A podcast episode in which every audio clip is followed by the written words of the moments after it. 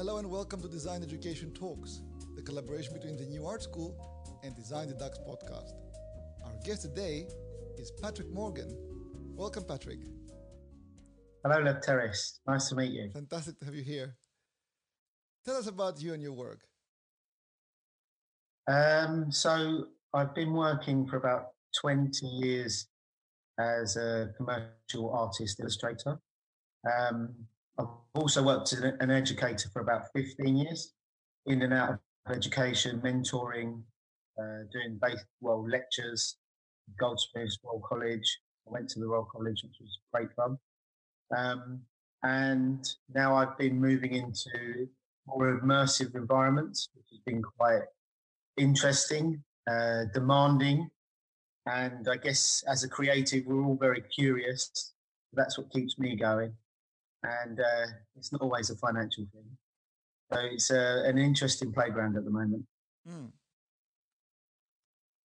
So tell us about that, tell us about your latest project. Um, so I've I've had a bit of funding um, from a seed investor, which was invested in some VR. We were doing lots of VR projects. VR more about how to work in VR um, as a designer and creating toolkits for designers to work in more creative ways and use new tools, a bit like when Photoshop first came out. Um, that's one of my sort of hidden projects that I've been working on and developing for about three years. Uh, creatively, I've been working obviously as a commercial artist, working in the States.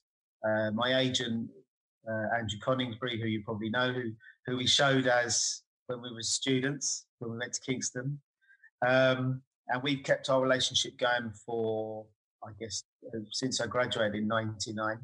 Um, and Andrew's always been a great ambassador and a real support for illustrators today. Because illustration is a, a, space that moves fast. It's very fast paced, um, and you have to kind of be quite nimble and almost adapting to the landscape and always mentally pushing yourself I think it's one of the hardest uh, disciplines in the field. And as a sort of an illustrator who draws a lot, um, which we always talk about, me and you, um, about drawing being sort of a backbone to the skills of what's required to be a, a, good creative, I think, not only just an illustrator, is having a, a, true understanding of how to work. And I guess that's kind of, I, I'm, I'm, I've been through the, the field of artist working to survive. Now I'm in the, the, the, the second stage or the third stage of my career, which is uh, working on projects that I really enjoy, working on projects that push me, make me excited, and I guess uh, have a different uh, meaning to them. I remember when we had a lecture at Kingston University by David Hughes, and he said, I think he had a mental breakdown uh, after about 10 years drawing for the BBC. And he was like saying that was it, enough. Threw his whole portfolio in the bin and then started again and started a new journey. And I think that's so true. And I, I didn't know whether it would mean anything to me, but I guess now, 20 years later, I can see how every 10 years the cupboards or the, the, the sketchbooks get burnt or thrown away, and then a whole new realm of work starts. So it's probably probably decade based. Every decade you have a change, you have a shift, um, and I guess I, I, love drawing. I draw every day, but I I'm kind of working more in the creative direction field now, um, and working with youngsters. I love working with young people. I've realised young people are great. They're full of ideas. They're full of energy, which I was probably very disruptive, very full of energy. Um, but that's what gets projects to be different, uh, a bit more and relevant. One of the things is how is your project relevant, relevant to now, and that's what I, I guess, from projects wise, like I'm working on projects with the V&A, um, I'm doing VR stuff, running master classes in drawing with Christian Dior. Um, they're projects, but I don't. I I see as um, no one project defines you at the moment is everything that I'm doing, even bringing up my kids and teaching them how to think in a different way. That's part of my project, part of my journey. Fantastic, fantastic. Tell us about your path into, into teaching, into education. Um, so I was working after I graduated. Well, when I left university, I had no money. Um, and then I became a builder. I was doing some building work.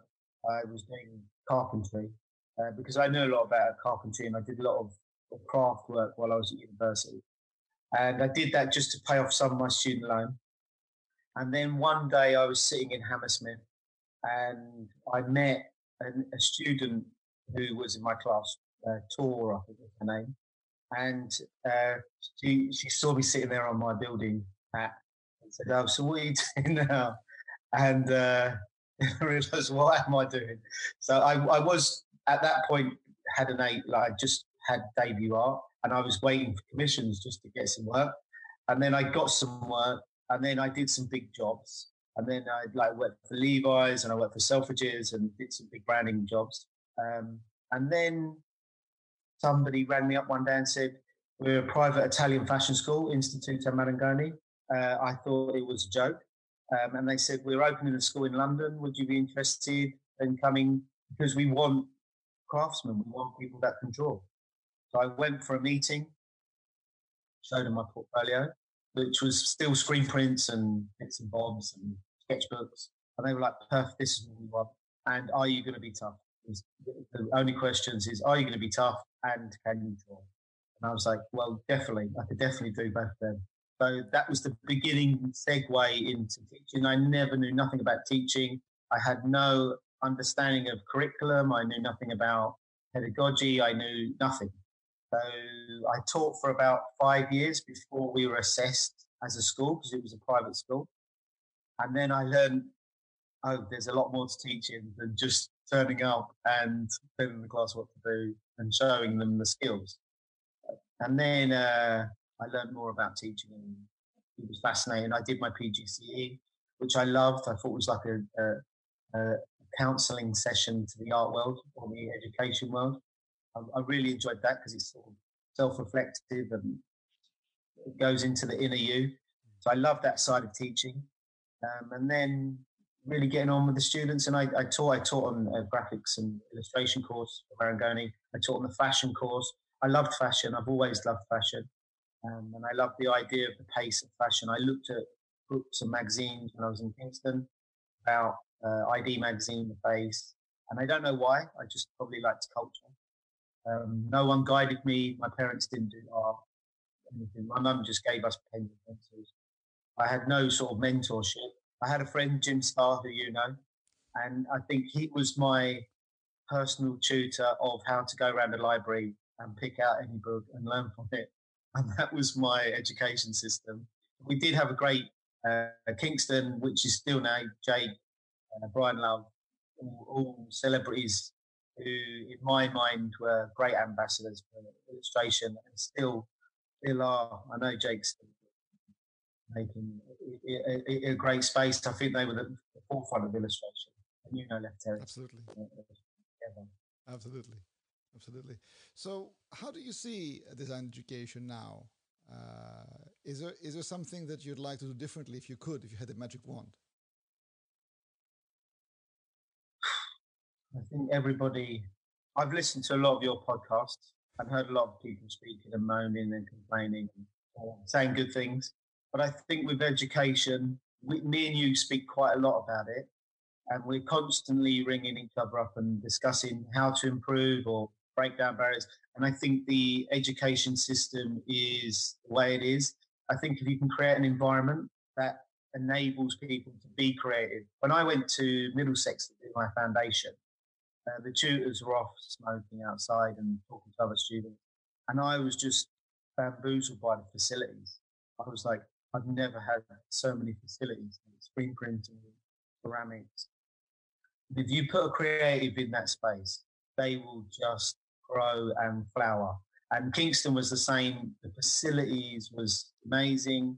Um, and I, I, I, just loved every day uh, that I went to university was like a dream facilities because I, I, couldn't afford facilities. You know, my mum and dad didn't have the money to have facilities for me, just a pencil. So when I got there and you could use a lathe or you could use etching tables screen print. I think I used every piece of equipment in the whole of Kingston University, from from the library all the way up to screen printing.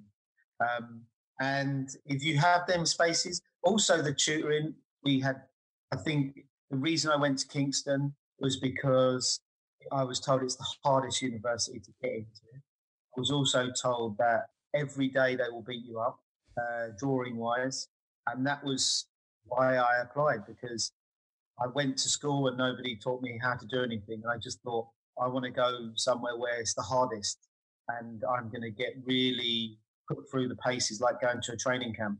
And Kingston was that training camp, and we really, all of us, left after three years exhausted, happy, uh, and I think well educated. Is so Kingston for me was a full 360 education, and how that's changed is, I guess Kingston may be the same. I don't know, but other other universities, like when I went to the RCA, they offer uh, life drawing classes, but I think it could be more.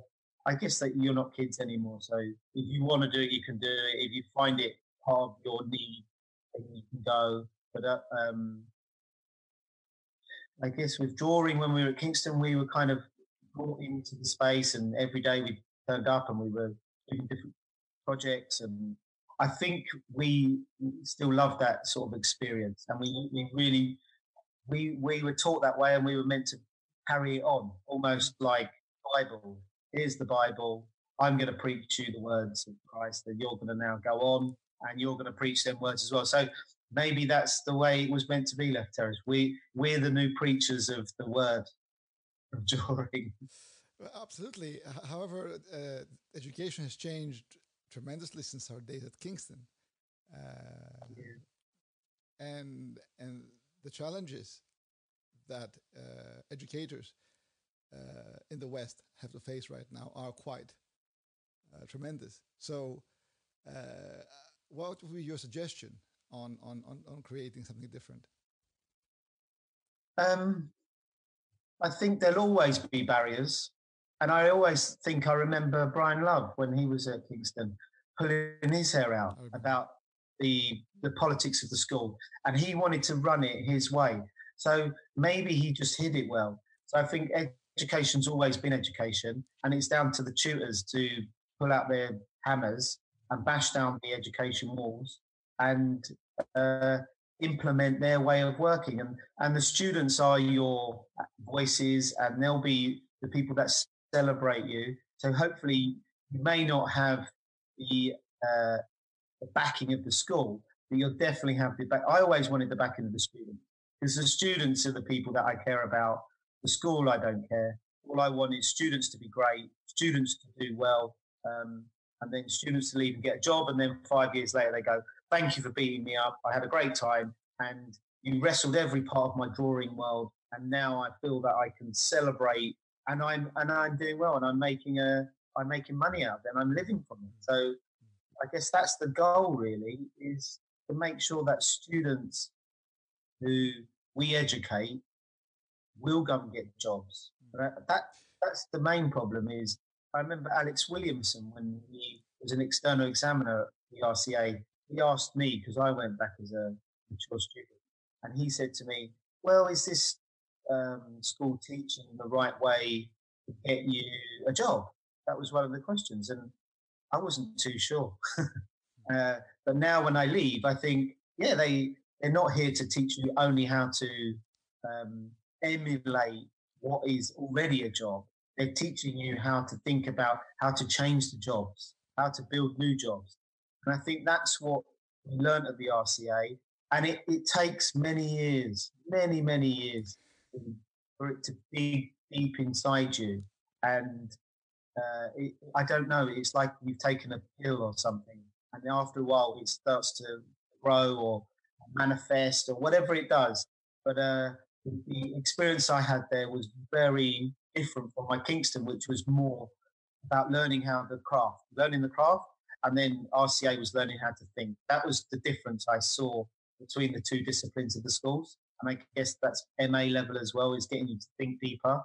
Um, the barriers of education, as we as we mentioned, is hammer out and bash them down. And uh, Lefteris, you're strong enough. I'm strong enough. we can fight them hard enough. Um, and I think you just keep going, and the students will speak. Of course. So again, you mentioned employment. What would be your advice to students or graduates that are just starting out now uh, and want to enter into into the world of art and design? I had a, a message this morning, and someone wrote me a message, and they only wrote, "Can you get me a job?" I, funnily, I'm speaking to you today, and you've asked me that question because I'm like, I, I can't get you a job. Uh, I'd love to offer you a job, but I haven't seen your work. I don't know who you are. Um, and a lot of illustrators, we all work independently. We're self sort of self-employed, um, and you could have staff. Really and truly, you know, it's better to bring in new people all the time, unless you have a studio. Um, but a lot of illustrators, like Quentin Blake, various other illustrators, they'll work on their own. Um, Maurice Sendak, we name hundreds of and they've always worked alone. I think we're kind of a little bit loners. We're a little bit ego, so no one could be in the room with us anyway. Um, and I think that's maybe what makes an illustrator.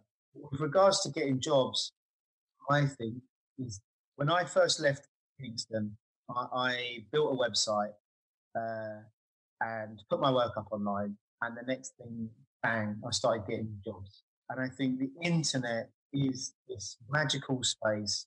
Uh, Instagram, Snapchat, whatever you're using, is the space to have a voice. Um, it's really enabling all illustrators, all artists, all creators, or whatever you're doing, to get a voice out there. It was like MySpace for music, and I think Instagram's probably our MySpace. I'm seeing loads of illustrators, and they're saying they make all their money from Instagram. Um, I've had some commissions from Instagram. I haven't really pushed Instagram heavily. Maybe I'm in a different place to the youngsters. Um, but I think for me, I'm I'm in a different different side of that, and I'm trying to work around the edges. And the, and the hard thing about if you build your uh, infrastructure around social media, it can only go so long. You really need to build the breadth of work. So once you start with social media, is it is for now, and it's like fashion. You can't, and fashion goes in and out. It's a trend. So you have to then once you learn from you're getting a job or doing illustration or whatever you're going to do and get commissions, start thinking, how do I make this really more robust? And that will be my advice to anybody is build a robust system around your social media and then and keep going and keep pushing and don't just rely on one source because it could dry up. We've had everybody has to do that. Everybody and and keep developing your agents and people might not like the fact that you're changing styles. As a creative, all creatives are different. We and this new work might open up new doors, and it will feel uncomfortable. I was reading a, a book by Prada, and it was talking about rough and smooth. You know, smooth was what is commercial and what people find acceptable, and then rough is something that doesn't feel good but that tends to be the area that makes the great work. That, that's what they were saying was the luxury side of Prada was the rough. The rough is the art, the creative, and that's the feeling that you should be getting. It doesn't feel good, and I think that's what makes it scary. It makes it financially tough. No one who's an illustrator ever has a smooth journey. They'll have a dip. Picasso he had a bad time when he had to sell etchings because no one his work went out of fashion because abstract expressionism came in. But it's you know everybody goes through it. It's part of life, and it makes you rethink. It makes you refocus, recalibrate, rebuild the system. So I, I think it's a great space to be young. So that it's an opportunity. It's there for the taking. Just do good stuff. Fantastic. How can our viewers and listeners find you? Um, so I have a website, patrickmorgan.co.uk. You can see my work. On there used to be lots of illustration work. Now you're going to see a, a mix of jobs that I've been doing, um, I guess since my MA. um, I have a Twitter. I don't use Twitter too much because um, it's more of a place for heavy dialogue, and I just don't have the time. I've got three kids. So Twitter, I post stuff up on Twitter. I kind of keep myself there. but I don't think I make the most of Twitter. Not like you, Lefteris. I know you're a master of Twitter. Um, Instagram, I post every day. I post something every other day. I use that space. It's good for me. Uh, so P Morgan Art is my Instagram. I've been running a, a fashion drawing awards. Uh, yes, tell us worldwide, and that has been brilliant. I loved fashion drawing. I've always loved, and I, I was just messaging Jason Brooks, who I guess when I was young and growing up, and he was kind of uh, probably a little bit older than me. I don't know his age, but I was doing work for one club, and he was doing it for another Hed Kandi clubs. And so he was kind of in the clubbing world of drawing. Illustration was quite good in clubbing, and he he was messaging me saying, you know, it's a great time for fashion illustration and fashion drawing. It's taken so long because of photography coming in and bashing it down. And I think Instagram's really opened the doors for fashion illustrators. And with my, I, I guess now is um, who creates the voices, who becomes the leaders, who the, who's willing to put their ego on the the library bookcase and say, I'm willing to maybe put my my ego of being an artist aside and help elevate other illustrators. And and we built up a quite a good community. I think we've got about ten thousand followers now over a year, so it's not bad. It's quite good, and I think there's many more. I know other um, bloggers or Instagrammers who got like nearly hundred thousand followers. But we, you know, I'm trying to build. I'm not buying my community, so I'm trying to build them slowly. Uh, and you know, we we had an exhibition recently in Lille with a company called the Acid Gallery. They had a great show called Fashion Illustration with most of the illustrators who I don't represent them, but I, I they've been part of the awards or they've been shortlisted last year. And it, it, I, all I, am like a hunter gatherer now. I'm going around looking for good work, um, seeing what's what's pushing drawing, who's doing exciting stuff, and not only hand drawn work. It could be like I saw a guy who was doing printmaking, uh, we had three disciplines, which was experimental, documentary, and commercial. I really wanted to open up disciplines to. There are illustrators who are experimental, so I don't want to ostracize that it is the smooth illustrator, as I, as I call it, the commercial one. That's great, but that doesn't excite me. It's not the only thing that really gets me going. Um, so that's something that I've been really kind of finding and then our next awards, we're doing uh, free, we're doing facades, which look at interiors and buildings, architecture illustrators, uh, faces, so lots of portraits, figurative. Um, we've been looking at lots of figurative work and objects. So the mundane object, and it could be a luxury object as well. So I've had lots of Chanel bags and things like that. But it's good to just get people. And also, uh, one thing I learned when I was at university was the work you create is the work you're going to get. So I'm trying to get people to generate work that potentially could get them new work. They may not know I'm doing this, but that's my goal is that they'll generate work, whether it's drawing a, a, a Fendi bag or a Prada bag, and then people go, wow, and oh, I can realize that. And I remember Jake saying to us at Kingston, um, if you draw dogs, you're only going to get dog work. and it's that, it was that simple. So if we can get if we can get people to draw things that potentially could get them new work, that's sort of what I'm trying to do is slowly lead them in, uh, um, lead them forward without actually forcing them. No one wants to be forced. So, yeah, so that that uh, that's FIDA.worldwide.com. FIDA, FIDA. The Europeans have been saying FIDA. The, uh, the Brits have been saying so. FIDA, FIDA, F I A D A. Uh, and I found that there's a, a, a women's law company in India called FIDA as well. So oh. but we are top of Google. So if you type us in, you should find us. Brilliant, fantastic. Any any last piece of advice you'd like to leave us with?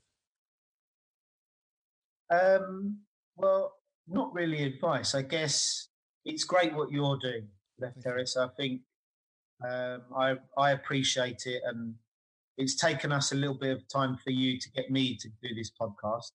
Uh, and you know, you're getting great speakers on here.